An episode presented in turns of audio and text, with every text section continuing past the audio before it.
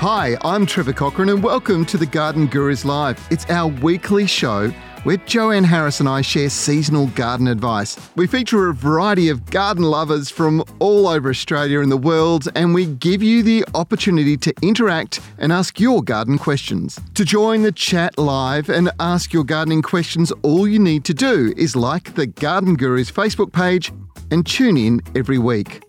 This live stream is brought to you by Stihl and Garden Express. Garden Express is Australia's largest online and mail order garden supplier, leading the way in helping customers create beautiful gardens. From their garden centre to your door, their easy to use ordering system takes the fuss out of planning your garden. To create your dream garden, head to gardenexpress.com.au.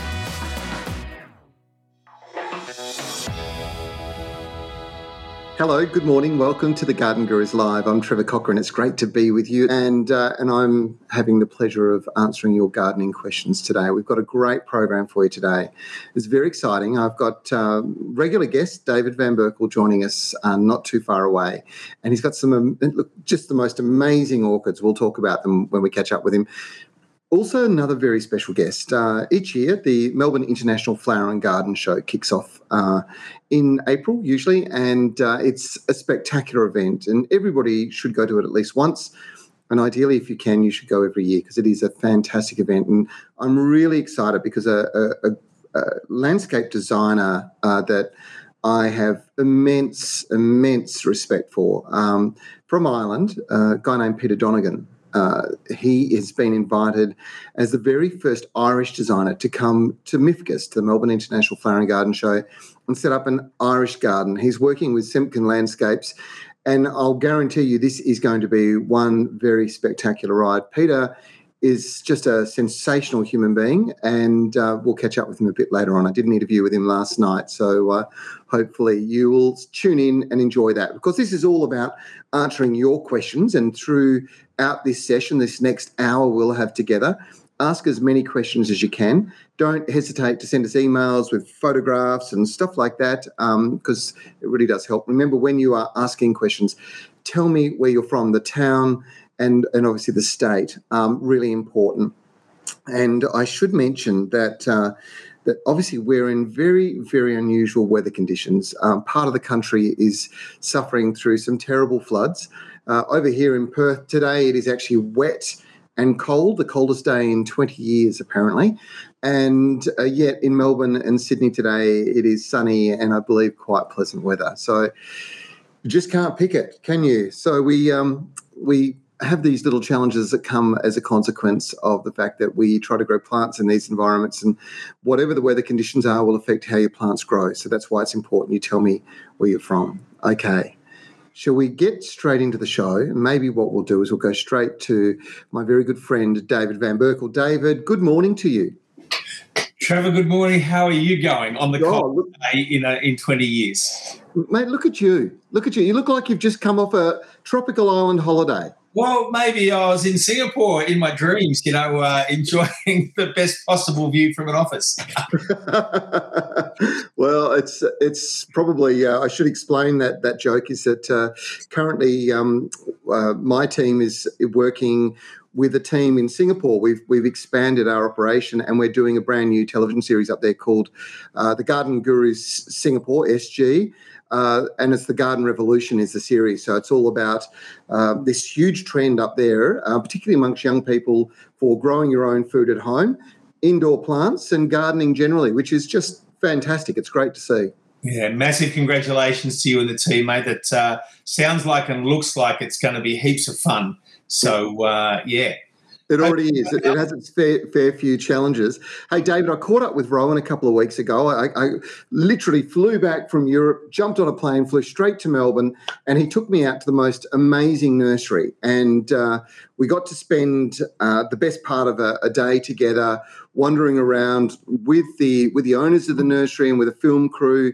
And what we saw was mind blowing. That you know, every once in a while, I'll do a story and I'll learn something that I just didn't know before. And this was actually one of those moments in time. And I'm not sure whether Rowan passed this on to you, but we were walking around the nursery. It was it's just covered in the most spectacular um, uh, Phalaenopsis orchids, the, the, moth orchids, in different sizes, shapes, and colours. But there was a particular batch that were gigantic. And did you hear this story? I didn't hear this one. No, it's amazing. So there's this gigantic Phalaenopsis orchids. I mean, the, each of the flowers was like that big, and they're on stems that were enormous, coming off plants that are in, still in small pots like this. And we were talking to the to the owner, and and he said, "Oh, don't look at those. Don't look at those. They're not the way I like it to be." And I said, "What do you mean?" He goes, "Look how big they are. They're enormous. They shouldn't be that big." And I said, "Well, why are they so big?" And the nursery had had a fire in one of their central glass houses uh, wow. uh, the year before. And all the smoke had flooded into uh, that glass house and into another glass house full of Phalaenopsis orchids. And obviously, it took them days to, to get in, clean up, and then it, to, I suppose to air the orchids out. And in that period of time, they'd sucked up all this carbon out of the atmosphere and it made them grow twice as big and the flowers twice as big, which for this particular grower wasn't the ideal scenario because he was looking about, he wants every single one to be the same size and height and shape and everything else.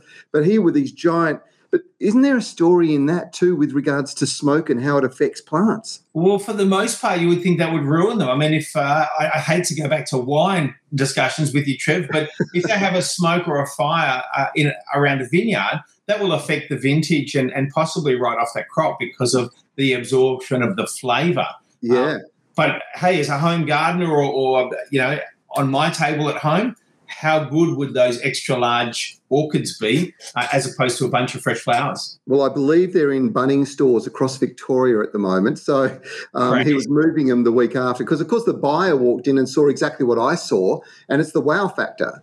And yeah. it really is serious wow factor. They they were spectacular. But look, the whole place was full of amazing Phalaenopsis orchids, and in particular they have these beautiful little mini phalaenopsis, which I hadn't really seen a lot of before, but they're just stunning.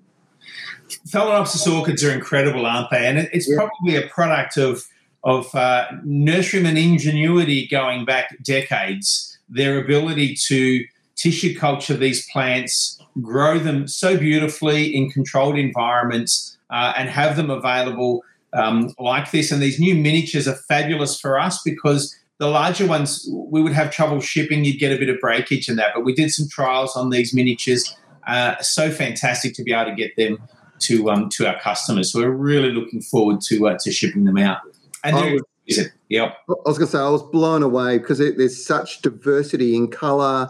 Um, you know, there's there's every single color you could think of. Plus, there's these multicolored blooms. Um, they they're they're full of literally they're lovely compact plants. So if you're thinking kitchen table, you're thinking office desk, you're thinking bathroom, maybe they are just one of the most colorful plants you could put in all of those locations, you know, and then you can you can sort of plant three of the pots, just leave them in the pots, but plant them in a bigger pot so you've got a few extra stems and, and have a beautiful tabletop and what eight to ten weeks of flowering, Trevor. Like they're just one of my favourite purchases for, for for my lovely wife is to um, is to bring her some orchids.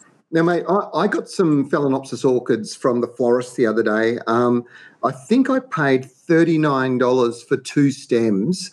Um, and of course, those flowers, they'll last a, a good week and a half because I was doing the same thing you were. I was making up for being a bad boy and uh, giving them to my good wife, and uh, she she fell in love with them. But of course, buying them just as stems, that's it. It's all over after after two weeks, basically. Exactly. Um, but but when you get a plant, it just keeps it's it's the gift that keeps giving, isn't it? I, I have to admit, you know, like it's. Uh, it is that gift that just keeps going. And, and I love my flowers. I've been a flower grower my whole life. And so to buy a bunch of flowers and bring them home and, and you know get seven to 10 days is fabulous. But to put a few orchids on the table for literally the same price as a dozen roses uh, and then have 10 weeks. And I haven't been real good at making them flower the following year. They're not actually my best skill. Uh-huh. But 10 weeks uh, of, of color on the table with just a tiny bit of water from week to week. They're just amazing. Yeah, they, they really are. Now, look, um, we should get to the bit that everybody's wanting to know, and that is um, how do they get their hands on them? And you guys have managed to get those those orchids from that particular nursery and make them available to people all over Australia. Yep, absolutely. So we've got some, uh, they're all the miniatures. We've got some single stems and then also some double stems. So you pay a little bit extra for the extra stems, but yep. we're offering them at 25% off to uh, to the viewers and uh, and our customers this week. David, sorry, let me just double check this because I've just seen the we've got the website up and I'm just looking at it at the moment. Um, normally twenty six ninety, which I think is pretty pretty darn good, price, isn't it? But but nineteen ninety, it's a saving of twenty five percent, and then the doubles, twenty eight ninety would be the normal price. Twenty one dollars fifty. Are you kidding? Exactly. Yep. Have you che- have you checked that you guys have got your calculations right? I don't even look at Rowan anymore. I just I just trust that they're doing the right thing. wow. You know, uh, young young Russell, who is is uh, assisting, he's doing all the technical stuff in here today. He he said when he saw this story, he was blown away with actually how long it takes to grow something so perfect. And for twenty one dollars fifty, um, you're talking about a plant that's probably four years in the making. Is there anything else that you could make over four years and sell for twenty one dollars fifty? not flowering, not with the transport required to to, to ship around a plant in flower like that. I, I could probably say for us, the hippies take that long to take a, a small hippie or, or a, a chip of a hippie. Yep. Grow is a five year process, and then they end up between you know twenty and, and forty dollars. But um, but to ship it with a flower on it, oh my lord, Trevor! Like yeah. the glass house is required, um, and, and you saw it that beautiful glass house here in Australia and I had a little story of a, of a guy who started a business in Holland where, you know, they've already got access to probably three or four massive growers. And in about five years, he was up to a million Phalaenopsis orchids a year. Wow. And it's just embarrassing that, you know, we've been we've been in business for many, many years and we still couldn't move that many plants in a year. So uh, Europe's Europe's incredible. But Look, um, it, it, it's one of those plants that really is um, the the ideal. And you, you kind of mentioned something actually that's that's worthwhile talking about, and that is it, it's it is a plant, so it continues to grow on. And if you've got it in the right scenario, it will flower next year. And I was looking at, at the way they they water there, and pretty much all they do is a fine, very fine mist. So they're only misting these plants. There's no no flood irrigation or soaking pots with sprinklers or anything like that. In fact, that's the problem with Phalaenopsis is you give them too much water, they don't perform. Exactly. just just a little spray bottle. And, and I suppose you might call it a, almost like a semi-epiphytic plant. You know, you would imagine the rainforest and in the crux of a tree that, that that's where they would sort of sprout from and, and be really happy. So the water can freely drain away from the roots, yep. but then they still have that moisture, uh, you know, and not too much um, direct sunlight, I suppose. So this is why they're beautiful indoors, very low maintenance. Uh, and if you can teach me the trick to get them to flower again the next year, well, I've probably got a dozen sitting on the back patio there. well, it's about that time of the year when they'll start putting out more flowers again as well. David, it's such a good deal. Um, garden Express is your one-stop garden shop, isn't it? You can shop 24 hours, uh, 24 hours a day, seven days a week, and find all sorts of amazing plants all the time, right? Yeah, exactly. And through the great stories and, and our ability to uh, to sit here and, and, and, talk to people and show off some of these exciting things that my team are finding, um, connecting with some of those newer growers that, that we probably haven't connected with before to continue to bring, you know, these exciting, beautiful, wonderful uh, house and garden plants to to our customers. Well, I, I, know that we're going to talk in the very near future about um, anthuriums too. So we'll we'll save that for another day, mate, because uh, that was another one of the highlights on that particular journey for me. I look forward to seeing you again real soon. Great deal, David. Folks, if you want to get your hands on it, it's gardenexpress.com.au. David Van Berkel, good to see you, my friend. Wonderful to see you, and uh, wonderful to be in front of uh, all of the viewers and the readers, and uh, and looking at the comments again today. And and mate, how's this flower and garden show? They come to our horse race and steal the big prizes, uh-huh. and you're talking about them coming to take the gold award. Uh, at least they're using Semken, and they, Semken do a lot of landscapes at the show. Um, so that's going to be fabulous to see as well. Do you know what? Semken is fantastic, and you'll love Peter Donegan. He is just one of one of the world's great gentlemen, a classic Irish character, and just a, a brilliant designer. It's great to see the world's best coming to Australia to compete. It's going to be great. And everyone mm. should get there. As you said, it is just such a delightful walk around in the garden. It's always different. There's always gardens, there's always plants, and there's always fun to be had. And now maybe a few Irish brews to go with it. I reckon too, mate. And I'll make sure I'm going to be there, so I'll make sure I spend some time with you on your stand so we can say hello to people as well. Yeah, wonderful, man. All right. Have a great day. Cheers.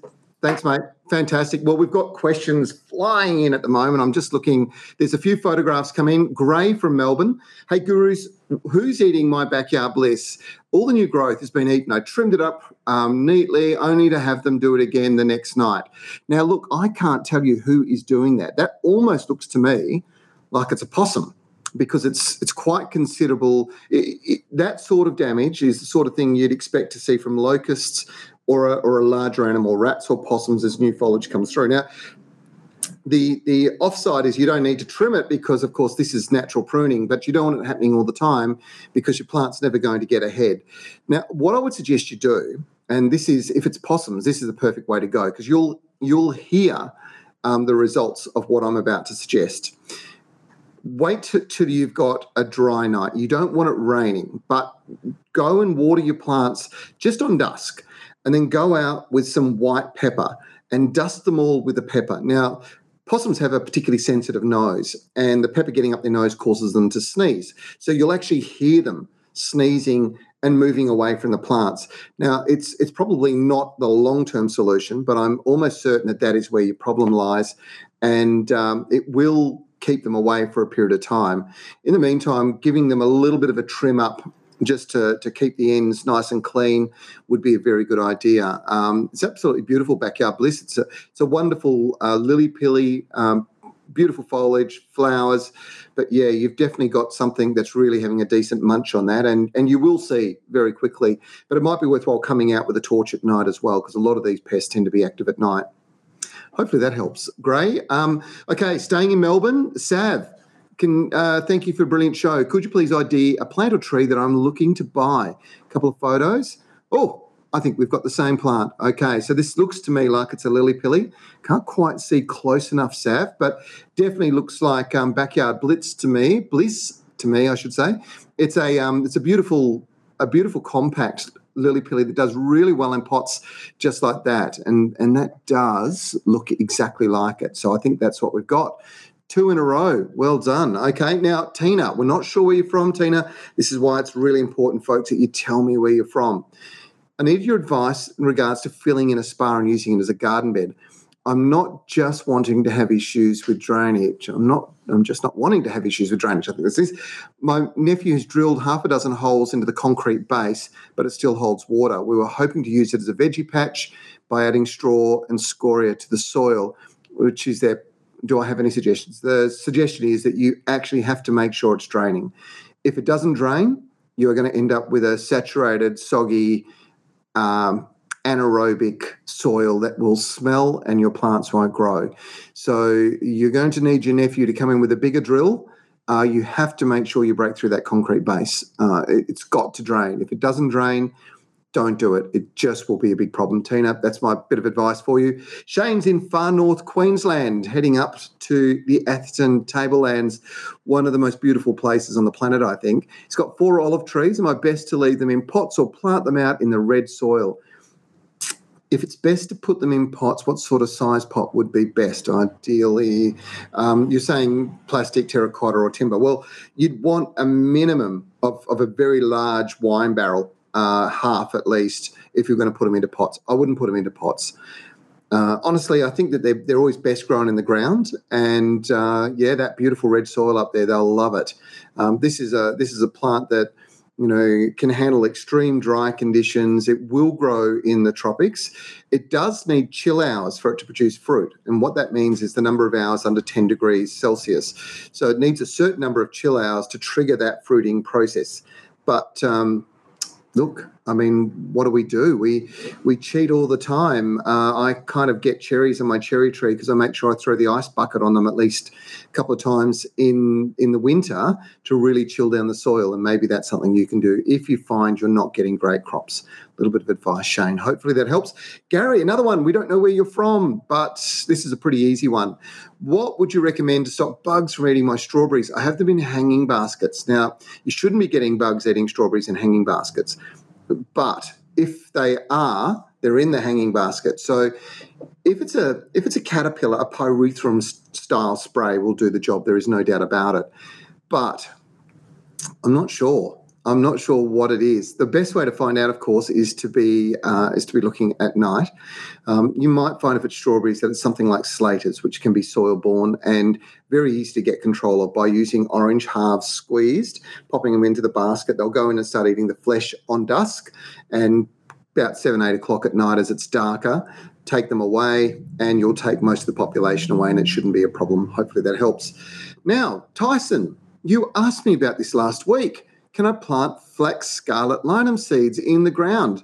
Uh, the answer is yes, you can. You're not going to get the very best results, to be quite honest, in the ground. You're a lot better to grow them in in a growing tray, and I think that was my recommendation last week. Is grab one of those Fothergill's uh, seed growing trays and spread your seed out across the top in the little jiffy pots, and then transplant them as they start to grow. That should help. Hopefully, that's that's um, the advice that you get this week.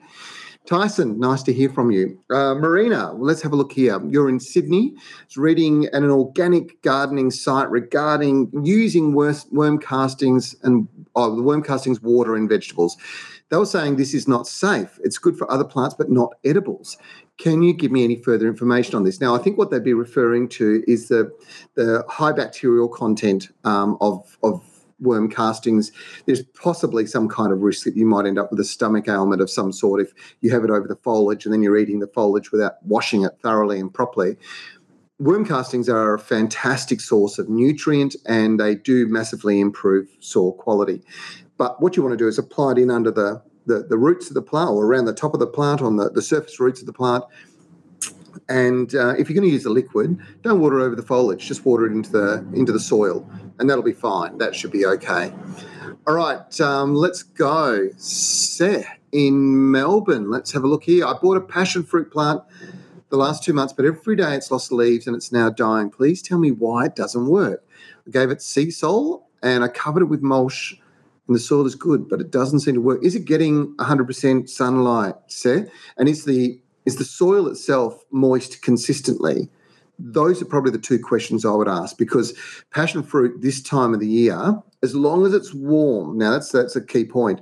That this is a this is a tropical subtropical plant, so they really do require warmth. As long as it's warm, you should end up with pretty good results. You should see the growth really start to boom away. Uh, maybe it's worthwhile sending us a photograph do that and I'll have another look as well. Jessica, now Jessica Tilbury, she is, I know, a very keen gardener. She's in Jane Brook, very envious, envious of her mum's magnolia trees. But do you have any advice on why the magnolia flowers go brown on the edges as soon as they bloom? Jess, that's a really good question. Now, there's a few different types of magnolias out there. Um, the evergreen forms, the the grandiflora ones, which is the ones. Jane Brook is in Western Australia, so you know they're typically you're going to grow more the evergreens and you're going to grow the deciduous varieties, but they all have one weakness, and it's thrips. And we have in Western Australia one called the Western flower thrip. It's a thrip that somehow or other arrived here from South Africa. Um, it is popping up in other parts of the country, and what it does is it gets into the bud as it's developing, and it tends to it scratches the outside of the of the surface of the of the petals, and that causes them to brown very quickly and not last very long. And I think that that is exactly what's going on, Jess. I hope that helps. Um, as far as controlling it, it's hard. Uh, you can spray, but there are, there's a company called the Good Bug Company. Did a little bit of research on them. They have these predatory mites that eat the thrips, and if you buy buy them, they'll send you a tube in the mail full of these these predatory mites, and you release them into the garden around your magnolia, and it goes up and it eats those those thrips, those western flower thrips that are doing the damage, and it stops them from damaging the flowers. magnolia flowers are only ever going to last for maybe two or three days if you're lucky um, in an indoor situation. But they are beautiful, and extending the flower life is a good way to go. So maybe try that. Hopefully that helps. It's better than spraying them. Glennis is in Queensland, one side of the country to the other. My Japanese box bush is looking a bit sad. Can you help? Glennis, it would be really good to have a look at what it is um, you're doing with this, whether it's in pots, whether it's in the ground. If it's in the ground, is the soil is the soil one too saturated? Or is the soil too too dry? Those are, tend to be the two main problems with the Japanese box. It is a slow growing plant, but um, shouldn't really have too many issues. If you are finding it's dry, and, and again, it gets back to this location, applying a wetting agent in a watering can and soaking it into the soil is a really good way to go to make sure that you're getting even consistency of moisture through the roots. Really critical. Okay, We'll come back to Western Australia. In fact, we've got a couple coming up from Western Australia. Kerry's in Roleystone. Hello, Kerry. My gardenia leaves are yellowing and dropping off. What would be causing this? Now, gardenias coming out of winter start to grow. And as they start to grow, they start drawing on nutrients. And if there's not enough nutrient in the soil, they'll take it out of the old leaves and put it into the new leaves. And the first thing that happens is the old leaves turn yellow and drop off. I suspect that's what's going on. And it may be that and a combination of soils starting to dry. Roleystone is a- a- actually up in the hills in, in Perth, and um, those soils can start to dry this time of the year after being quite saturated through the winter months, albeit today with lots of rain, should be okay, I hope. So, my suggestion would be, Kerry, give them a feed. Really important. At the moment, a controlled release fertilizer is a really good way to go. And um, something like Troforte is a fantastic product to use, really does a great job, and that will help enormously. Hopefully, that does get things going. All right, let's go to the Great Southern in Western Australia. This is a beautiful region uh, in Western Australia. It's absolutely gorgeous, great gardens, amazing produce. And Carol has been has started a brand new native garden. Now it's clay soil, which is particularly challenging were gifted 20 tube stock, and the majority have really taken off. But the emu bushes don't seem to be doing well at all. Now, I'd love to see photographs of what your emu bushes are because there's this is a problem with common names. Is there's a couple of different emu bushes. Now, one that's often used foliage for cut flowers is fantastic. The other one is a plant that originates from the Midwest of WA, hot, dry conditions, and hates heavy soils and waterlogging. So I suspect that maybe it's the second. Now, the nursery our friend brought them from suggested putting in a special potting mix um, with fertilizer in it in the hole, as well as some gypsum, which we did. We also put plastic sleeves around them. Is there anything else we should be doing? I would have recommended that you plant them into mounds. So I would have built the soil up into mounds, probably about what are we talking about here? 35 centimeters height at the very top and a mound around the outside like that, and I would have planted them into the top because it'll always keep the roots well drained.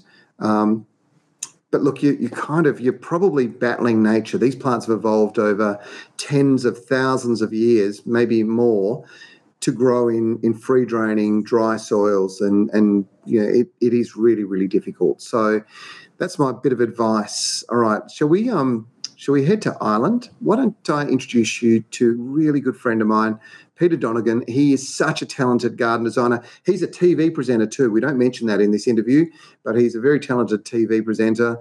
And this is what we had a chat about yesterday. Well, look, I'm really thrilled to have my very good friend, Peter Donegan from Peter Donegan Garden Design in Ireland, joining us today. And Peter, some pretty exciting news. You're coming to Australia to a very special event. My, my first time, Trevor, in Australia, I should add. And what better way to mark that inaugural journey than to, um, uh, how do the French say, to realise a show garden at your most wonderful MIFGS or Melbourne International Flower and Garden Show alongside Martin Semken. Yes, working with Martin Semken, who's a multi award winner in his own right. Martin's um, company is exceptional, Semken Landscapes. Um, Peter, what what is an Irishman going to bring all the way from the northern hemisphere to the southern hemisphere that's going to blow people's minds? What what what's the plan? apart from my dashing, rugged, insert uh, appropriate title here, good looks, wry wit, and and, and modesty. And, we're both smiling now. Um, I, I, I think some. I'll be honest with you. I've I've been a big admirer of what happens, and it's funny how things abroad always seem a little bit greener, if I may, from afar. Uh, and what a location to have it in. But I think ultimately, I, will say what I've said before. I, I have an ability to to daydream, turn that into an equation, and only ever make it appear like a, a daydream again. Uh, built by the very best in this case, and um, the best team, I think, by our side. But but yeah. ultimately, it's a it's a it's a show garden, and it's it's funny when you translate poetry into an emotion, and if you can do a similar thing in show gardening, I think that's the beauty of it. That it's constructed in nine days is the bit that nobody gets to see, and again, that's huge ode to a a contractor. But I think we have a quite an eloquent design, albeit unannounced as yet. Yeah. And I personally just hope that the people who come and visit your magnificent show fall in love with it. Look, I am absolutely certain. Obviously, I'm one of those very lucky people who has been able to travel to Bloom, uh, the beautiful Irish Garden show, usually held in the first week of June. I, I was there for the very first one. I think that's when we first met. Um, and I have seen some of your designs; they are spectacular. But you know, you you're not just uh, you're not just setting up these sorts of gardens in uh, in Ireland in in Dublin, but you you're actually been building gardens all around the world. Some really fascinating projects too. Yeah, we were. I, I, guess I'm I'm fortunate and, and humbled always, and and your viewers and listeners will gather that in my speech. But there's a sort of an Irishness in art, which is you're not allowed to get above your station or get big heads. Um, mm-hmm. Uh, besides my intro joke referencing myself, but we've been we've been very we've been very lucky to to, to be invited to design uh, our in 2018. I was one of 14 designers selected globally, in this case, to design at a uh, in the dried up mode of a 13th century castle, 30 foot below street level in northern France. And we were then invited back to do uh, another garden in the internal courtyard of the same castle. So that's probably been the one that's hit the headlines of recent again and being resurrected, if I may.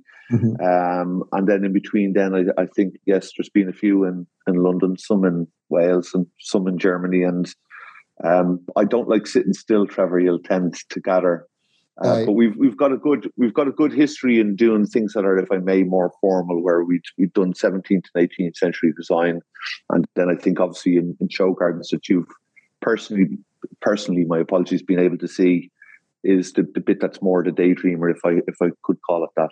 Well, there's certainly beautiful gardens, and and the thing is, um, you know, Bloom Bloom is an interesting show in itself. It's absolutely gorgeous. Melbourne, you are going to love. Melbourne is different again, but um, some spectacular work by designers at, at all different levels within the industry. So you're up there with the best. And certainly over the years, we've seen some spectacular gardens designed or, or brought to the show from different places in the world. But this is the first time an Irish garden will come to uh, come to Australia and and and be built as such. So I think it's going to be a real point of difference for the Melbourne International Flower and Garden Show and a, a real highlight. So right now, a lot of people will know that the the show is is now uh, set and planned. You are obviously you've booked your flights, you've got your design, you're working with Martin to to pull it all together. Um, but this this thing that happens is enormous. The the amount of logistics and work that you'll put into pulling this all together, and then you'll come together with Martin and his team to make it all happen over what nine days of building, and then you'll be there for the for the exhibit. Uh, and you are also staying on to hopefully talk to a, a few organisations uh, whilst you're in Australia as well. It, it's a it's a you're like a rock star. You're just traveling the world doing amazing things. I, I think I am. I will always and forever be in your shadow, Trevor. there is no question about that. You're, you're, like the Australian Tom Selleck or Bono. I'm unsure which you are, but but rock star indeed. Um, yeah, I, I, know we've a talk coming up with the Friends of the Royal Botanic Gardens in Victoria. I think that's the 22nd of uh, April, March. My apologies, 23. It's a little bit away. Um, that'll be in Mueller Hall, I think, in their herbarium. So, for like, genuinely humbled that anybody would want to listen to me speak uh, ever. Uh, I know we have a, I know we have a talk with uh, Melbourne University as well uh, with their alumni. That's on the horizon as well. There's a few other things that are unannounced as yet, and we'll park them to one side. But I, I think there's a there's a humbling compliment always when you go to uh, a another garden show, in this case in a separate hemisphere. And it's huge credit again to, to Martin and the team. And what a wonderful city, what a wonderful town, what a wonderful show. But but I, I think I've always said, and I only emailed Martin this morning saying, look, I'll rest next Christmas. Yeah. Uh, but I don't ever want to look back and say I went to Melbourne and I, I fell only half in love with this garden we're about to make and everything that falls around it and that's hugely important to me. I, I, I, don't think I ever want to look back and say I wish I had given it a little bit more. So it's it's full bore. The only difficulty at this moment in time, and it was a joke made with a, a guy called Daniel from I think it's Althouse Design, who's also doing a garden at the show. And Daniel was saying to me, he said, um, "Do you want to meet? I think tomorrow." Uh, and I said, Well, are you having a coffee or are you having a beer? Which loosely translates as, Are we doing it in the evening, your time, or morning, my time? so that's the only sort of difficulty, if I may, in between. And outside of that, I think it's very similar to how we do gardens in France. We find out who the local nurseries are. We know they're all amazing, uh, literally uh, around um, uh, Martin and work very closely with them once we find out what that exact plant list is that we are able to work from and the variances that we're able to put into that, then we have everything exactly as we need it. But I can't emphasize it enough. I think it's once you sort of say that you're putting your heart and soul into uh, Miscus, everybody seems it's like a magic, you know, a hotel card. It just gets you up to the upper levels, and the doors seem to open. Well, it's huge credit. Listen, mate, it's going to be a magnificent show. I, we're going to run out of time. I want you to come back on the show in the not too far distant future and share a little bit more detail on the design. When, you, when you're ready to reveal a bit more, I think it'll be a great teaser to the show. And of course, the, the, the wonderful thing is people will be able to come to the show, see your garden, hopefully catch you there as well. So, Peter, thanks for joining us. Um, I really thanks wish you all the very best. It's such a pleasure. Thank you so much, Trevor. Wonderful as always. he is so charming. He's he's a very very talented designer, and certainly if you can get to Melbourne for this 2023 um, Melbourne International Flower and Garden Show, you'll have the chance to see him in action. He will be moving around the country doing some talks at various universities, etc. He's an extremely bright uh, young man and um, incredibly talented and a gentleman to go with it. So uh, I, I, thought that'd be a, just a little bit of a point of difference. Now, I know that you're tuned in because you've got garden questions, so let's fly into them. Kathleen, you didn't tell us where we are. In fact, we've got a few people not telling us where you are, and, and I really do need to know because it, it, can make a big difference. Kathleen's asking that now she said that she's read that coffee ground should not be put in compost as it deters worms. Is this correct? If there's too much um, coffee grounds in your compost, there's not enough food for your worms. So that's probably where they're coming from. There's nothing in the coffee grounds themselves that would actually damage the worms or, or cause them any harm, but it's all about food. So, um, my advice would be I would apply coffee grounds straight into the soil. I wouldn't bother about putting them into compost. I'd mix them into the topsoil. It will improve the topsoil a lot. Um, Kathleen, thank you. North Northeast Victoria, so that does help. Mattia, um, you have asked, and again, I'm not sure where you're from, you've dug out your potatoes because something's been helping itself. I don't know what it is. It could be a blue tongue lizard, but what do I do to save my potatoes next time? Well, I'm really not not really sure exactly what you're saying. Your problem is, uh, it, I'm assuming something's eating the foliage of your potatoes, and it's interesting because I doubt that very much that it'd be uh, a lizard at all because uh, that foliage is generally poisonous. So it's it's highly unlikely that uh, something like that would be doing it. It's more likely to be something along the lines of possibly rats, more likely caterpillars, possibly grasshoppers. But this is where letting me know where you're from and sending us some photos really does help. So, how about sending us a couple of photos and we'll have a look and I promise you I'll come back and, and answer that. Karen uh, from the Great Southern in WA, uh, can you please help with stinging nettle? It's taking over my garden and vegetable patch. Well, stinging nettle is one of those things. Um, how do I put it? Uh, how do I put it diplomatically? It shouldn't be there. It's it's uh, it's a weed in in uh, in Europe. It's a weed in in North America where it's got away, and it'll become a weed here if we don't control it. And I think that it is actually declared as a weed, so it should never have been getting circulated anyway. Um, and this is what's happening with your garden. I would get the line trimmer out and I would cut it all down to the ground as quickly as I possibly could. Uh, and if it's going through your veggie patch, you just need to get into it and pull it out do it now because in another month's time you're going to find it set seed and then you've got problems for the next seven years because that's how long the seed will live in the soil stinging nettle can be a, a real problem and uh, there's been this sort of this uh, romantic misconception that this is a plant that has some um, some herbal qualities, some some health benefits uh, as a tea, and and look, it may well do, but its potential damage on the environment can be enormous. So, uh, don't let it get away. Karen, get into it. I'd get the line trimmer out wherever it's not in garden beds, and then in the garden beds, I'd pull it out because um, unfortunately, yeah, once it takes over, you're not going to be able to walk through your garden without being in considerable pain. Tyson from Melbourne, you bounced back, mate. Hello. In fact, we've got a couple more coming back from Melbourne. Um, how do I get rid of weeds and what can I do to get rid of them? Can I? Oh, you've got not one question, but lots of questions, Tyson. Um, weeds, the best way to get rid of weeds is with a cultivator. So a three prong cultivator, get out for 10 minutes a day, bit of vigorous turning over the surface of the soil, cultivating the soil. You'll dig the weeds in. You don't lose the nutrients by pulling them out and taking them away. The nutrients will be dug back into the soil. And um, by the time you've gone over the same ground two or three times, pretty much all your weeds are out the way. So um, that's pretty good. And the second question you asked is Foxglove Sutton's apricot seeds. I do not know this one, Sutton's apricot. Um, you've got them in the ground. Do I plant them in the ground or somewhere else? I again would probably suggest to you, it sounds like a, a, a nice cultivar. I would suggest that you grow them in one of those Fothergill's little mini greenhouses, get them going and put them into there. And and Tyson, you probably if you don't do it now, um, literally in a month's time, it's probably going to be too late. So I would suggest either do it now, do it today, or save them until probably May June. And then start sowing your seed then, and they'll grow really well through the cooler months. Uh, it's slow and steady, but it's really the right way for foxgloves to grow.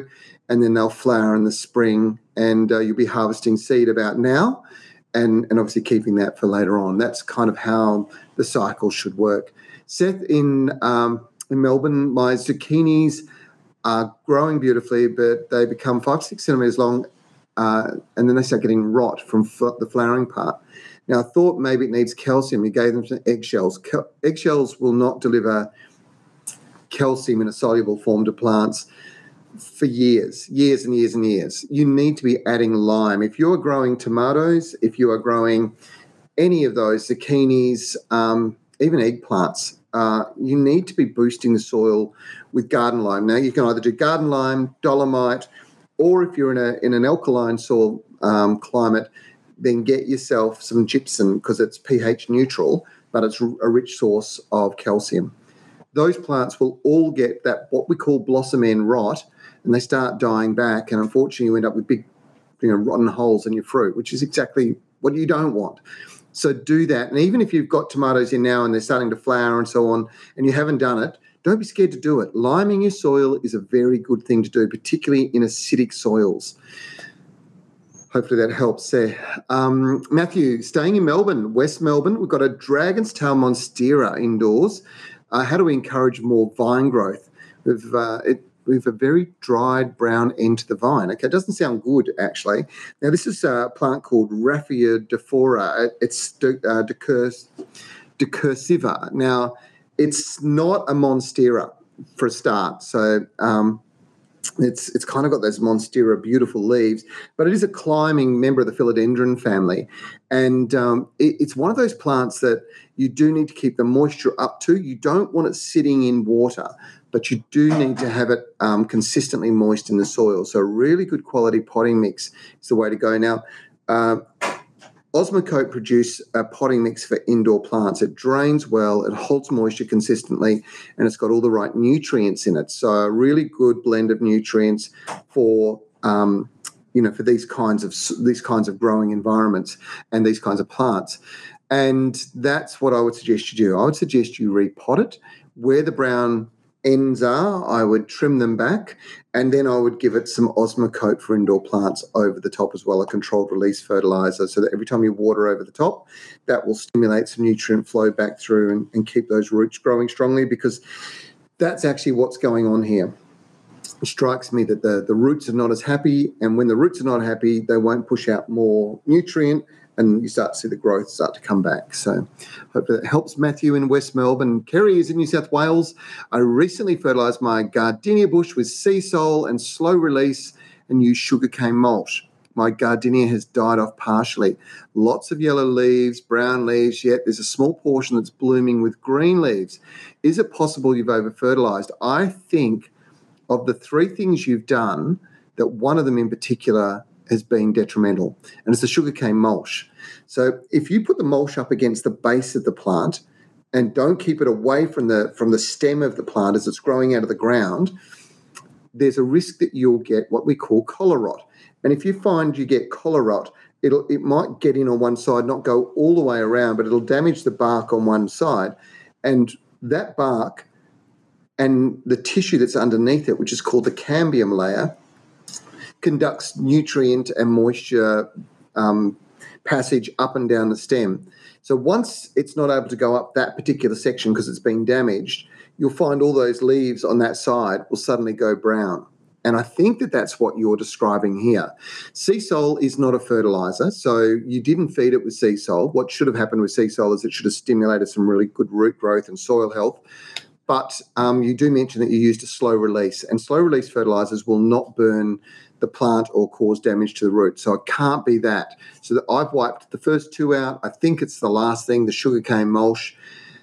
Go to the plant now, pull that mulch away, make sure there's none up against the stem, and try and keep it as dry as you can. Uh, you don't want it too dry, but you you definitely don't want it saturated at the moment. Uh, you can apply a, uh, a fungicide. There are a number of them out there uh, that you could use. I would speak to my local garden centre if I'm re- if you're really concerned about it. But uh, yeah, it does sound to me like it's tissue damage around the base of the plant, and that would have been caused by sh- by your mulch going up against the side, particularly sugarcane mulch. Uh, that can be quite problematic. Okay, we'll keep going. Uh, on the central coast of New South Wales, we've got Chris. How do I get rid of onion weed and pennywort that's taken over your garden with a non toxic product or home remedy? Also, I need to poison the stump of a large tree that was cut down, an Asian tree. I wonder if that's an Asia bell tree. Can this be done with a non toxic product? Well, the answer is yeah. And look, you know, in the old days, as far as the large tree goes, um, my grandfather would would put um, kind of old engine oil or something like that over the trunk of the, the plant. So he'd cut a few holes into the trunk, um, use some some old diesel or or definitely old uh, old engine oil, and um, that will kill the tree off. You don't want too much because you don't want it penetrating into the soil, but it will kill the tree off and make sure that it doesn't come back. Is that worse than putting a herbicide on board? I don't know. I don't know. But you know, the only other solution you've got is that you just stay vigilant on that um, that trunk, and you just keep cutting any new growth away, and eventually the tree will give up. Um, let's just go back to the the onion weed for a second and the pennywort. Pennywort is something you can knock out with any of those sort of um, those um, salt and vinegar kind of sprays. I was trying to think of the right word for them, but that's that's it. So you know, you use vinegar, you put salt in there, you mix it all up, and then you spray it over the foliage on a warm day. You can't do it on a wet day. On a warm day, and it'll just burn all the foliage off and takes control of things. That um, that is probably one of the best ways to do that. But onion weed is a whole different kettle of fish. And the only way to really get rid of onion weed is to smother the weed itself. And what I mean by that is literally layers of paper or even cardboard over the patches where you see it in big quantities and then mulch on top. It'll smother most of it out, but you'll still see some re-emergent and you need to do it again. And if you keep doing it, you will get rid of it. But it, it is a really difficult thing to control. And my experience is herbicides really are not that effective. So um, this is the best way to do it. Three questions in one, Chris. I hope that helped uh, solve this particular problem for you. Kimber is in Melbourne. Hello, Kimber. Looking to purchase some olive trees to plant in my backyard. Do you have any recommendations on what species would grow best in Melbourne? Okay. To be quite honest, there's there's a wide range of varieties that are quite adaptable right across the country. In fact, things like Manzanillo as a species or as a variety, you will find growing here um, quite comfortably. Verdale was a very, very old fashioned variety. Um, you'll find growing here in the West, but growing well in Melbourne. But your local garden centre is actually the source. So I'd jump in the car and take a drive, say, down to Garden World and um, go and have a talk to them. Have a look what they've got in stock because what they've got in stock will have been grown locally, and those varieties will perform. Plus, these guys will give you the advice that is most relevant to your local climatic condition, and that is probably one of the best bits of advice I can give anybody ever. Independent garden centres are always great because they have horticulturalists employed and they can provide you with the most relevant qualified advice, which is really important. Okay, we are coming up to episode 13 of the Garden Gurus. I can't believe it. We've only got two more to go. Here's a sneak peek of what's coming up this weekend. I'm in for a special treat today, folks. I'm tapping into my artistic side, putting paint to brush to pot.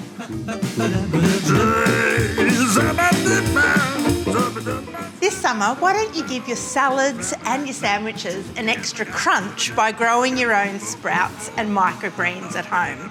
All you need is a sunny windowsill, a packet of seeds, and some water. One of the most important things that you can do for a healthy lawn this time of the year is to be mowing. Wow, that was a lot of fun doing that particular story. Those mowers are amazing. If you've got a, a bit of space, a bit of room, a lot of grass, uh, they're one great fun to drive, two incredibly accurate and just amazing machines. So check out the Garden Gurus this weekend. We we got lots of lots of gardening advice, and we've got lots of new product and innovation. Some people get annoyed with us because like, oh, you're advertorial, but you know what? We're not advertorial. We're showing you the best things to make gardening as easy as possible. Those ride-on mowers. You can mow that. We literally, uh, Nigel and I started that story together, and here to mow uh, an area probably about I don't know, 2,000 square meters. It's quite a lot. Uh, he did it in about five minutes. It was it was crazy, and he was having so much fun while he's doing it. You might have noticed Nigel always has fun, but uh, he was having so much fun as he was doing it, and it was a really really good. Um, uh, a, a, good way to explain how the I suppose the old pushing the mower around sort of thing doesn't have to be a drudgery. Mowing your lawn can be an absolute pleasure, and that was. So anyway, we'll show you that. Now I want to go to my plant of the week. There's a lot of you been asking what were the flowers that I showed earlier on? Can anybody guess?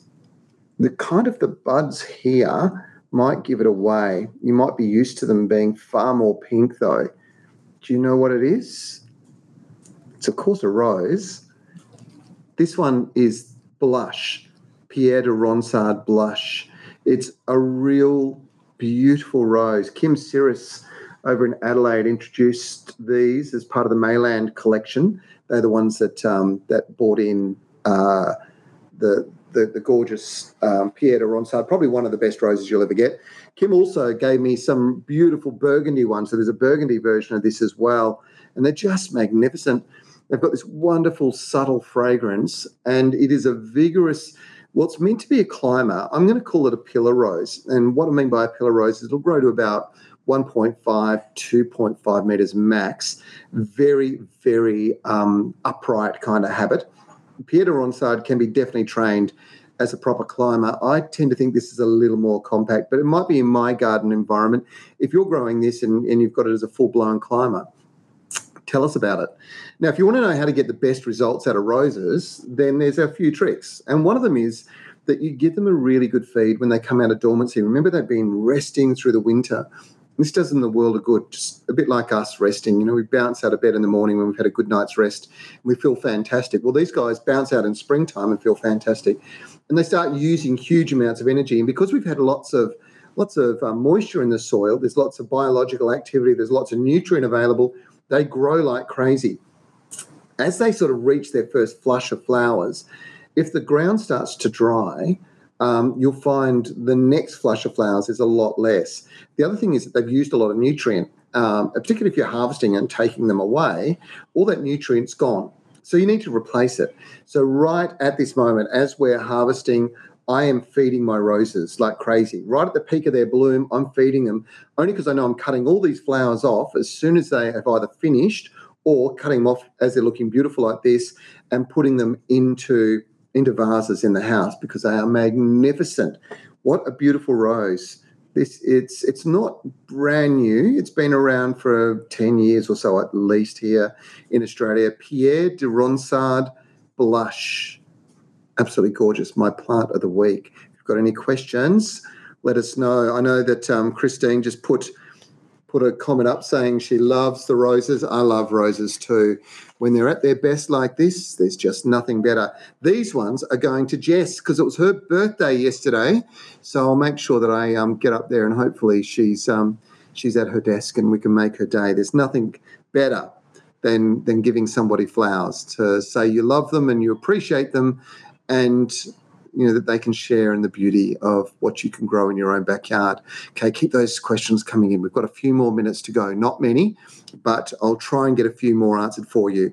Um, Gabby is from Collie. Collie is in sort of the southwest WA, a couple of hours south of Perth. How do I stop snails in my garden? Has to be non-toxic and non-alcoholic to avoid tipsy dogs. Yeah, that is actually a problem. Um, those those um, those beer traps. If your dog loves beer, they'll drink it before the snails will. And uh, unfortunately, even if they drink a little bit, it takes it takes it away. Unfortunately, um, the, the, the snails will go in, they'll drink, but they don't fall in and drown. So there's a beer trap. That's out of the question here. When it comes to non-toxic, um, probably using natural treatments, natural minerals is always a good way. And bluestone is something that you can use. So that's copper, uh, either you can use copper sprays, so you can spray around with a copper spray. Um, in large quantities, it can be toxic to, to organs in the body, but in small quantities, it'll take the mollusks out. So that's snails and slugs, and it won't affect the animals. Generally, animals don't like the taste of copper anyway. It's kind of bitter, so they they'll stay away. But it will get immediate control over your snail populations and knock them right back, and, and that's really what you're trying to do. So hopefully it helps, Gabby. Big answer for quite a small response, I suppose. Um, T Reza. Okay, T Reza. My mum is a long time, for decades, bean grower. But the last couple of years, she's noticed the beans at the bottom of the plant ripen, but the beans at the top of the plant at face level stay green. Would you know why? Well, they should always ripen. Um, and really, technically, if you think about it, as the plant's growing, it produces flowers and then it starts producing the bean. And then it continues to grow and it produces more flowers and it starts producing more beans. The ones at the bottom should be far more mature and should ripen earlier. And as it keeps growing up, it'll keep producing small green ones, and they should be the last ones to ripen, basically when the when the beans hit its its point of maturity. So I'm, I'm not sure that this is a problem. I kind of think, even though she's been doing it for decades, maybe she's a little impatient. I'm not sure. I have to check with mum. Um, maybe to Reza, if you send us a photograph, maybe there's a bit more to this that I'm seeing and understanding. Uh, Greg, Gregory's in Queensland. I live on a medium sized large block, and my current lawnmower isn't cutting it anymore. Do you have any recommendations? Watch this weekend show. We we did two. We did a road test on on two mowers. One's a Cub Cadet. Um, sensational mower. I, I, actually have one personally myself for my my lawn. I've got a about um, I don't know 12, 1400 square meters of lawn uh, in, in, my home garden. Then I've got a, an, another property with a large amount of lawn, and I've got a rover on that one. And we road tested both of them, uh, the latest models, uh, over over a, about a five or six hour period, just mowing and looking at the cut, looking how they performed. Uh, absolutely fantastic machines. So this Saturday at 4.30 on Channel 9, um, Gregory, that is my recommendation. Now, it was a big day yesterday. I mentioned it was Jess's birthday, but it was also Christine's birthday. And Christine, happy birthday to you. Christine Rankin is a wonderful supporter of ours. She's a very keen gardener and, uh, does an amazing job. I, I, do follow her on Facebook and look at all of her photos. Um, congratulations. Happy birthday, Christine. Uh, was lovely. Now, that's it. That's all we've got for you today. I hope you enjoyed it. It's been it's been a busy day. We've had a lot of things, a lot of stuff going on around the outside with interviews and so on. So hopefully I got to your questions. But please, if you've got questions, don't hesitate to post them now. We'll add them up, and next next Friday, Joe will join us um, because I think I'll be in Christmas Island, depending on whether a very large cyclone uh, doesn't fly by. My my goal in Christmas Island is uh, filming uh, one of this brand new TV series that we're producing, which you'll see on Channel Nine this Saturday nationally uh, at 4 p.m. It's called Destination Australia.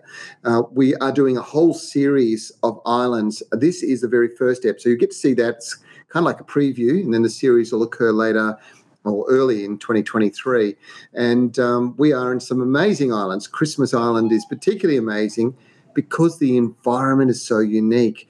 The, the top line um, animal on that island is a crab. And right at the moment, there's about 60 to 100 million of them moving uh, to the ocean to spawn and back uh, into the forest where they live, they're land crabs. Uh, so I'm looking forward to catch, capturing that. So that's what my plans are next week.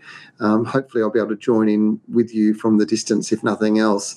Now, we do have obviously Joe coming back next week, so you do want to be putting your questions up. Remember, if you put questions up, you're also in the running to win some prizes. And Shaylee will let um, let you know if you've won from today's show for best question.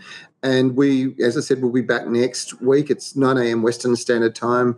Uh, it is midday Australian daylight saving time. I think it is now on the East Coast. Remember, you can always jump onto our website. You can catch up with previous stories from the Garden Gurus. That's thegardengurus.tv. Or go to our YouTube channel. It's also thegardengurus.tv. There's there's lots and lots of video content on there. And please remember, um, we have got our 13th episode of the Garden Gurus occurring tomorrow um, at uh, 4:30 p.m. across Australia on Channel 9. It's packed full of great gardening advice. Please keep supporting us. It's we really do appreciate it. You don't understand how much we appreciate it. Please understand if we've got products in some stories and you feel like we're pushing the product, we're only doing it because we know that it will give you results in your garden. We're all about making gardening easy. It shouldn't be hard. It should be something you can enjoy. And I hope that explains why we have no qualms in being able to recommend something if it's going to give you results. That's all we've got. I'm Trevor Cochrane. Happy gardening, everybody. I look forward to seeing you again real soon. Bye bye.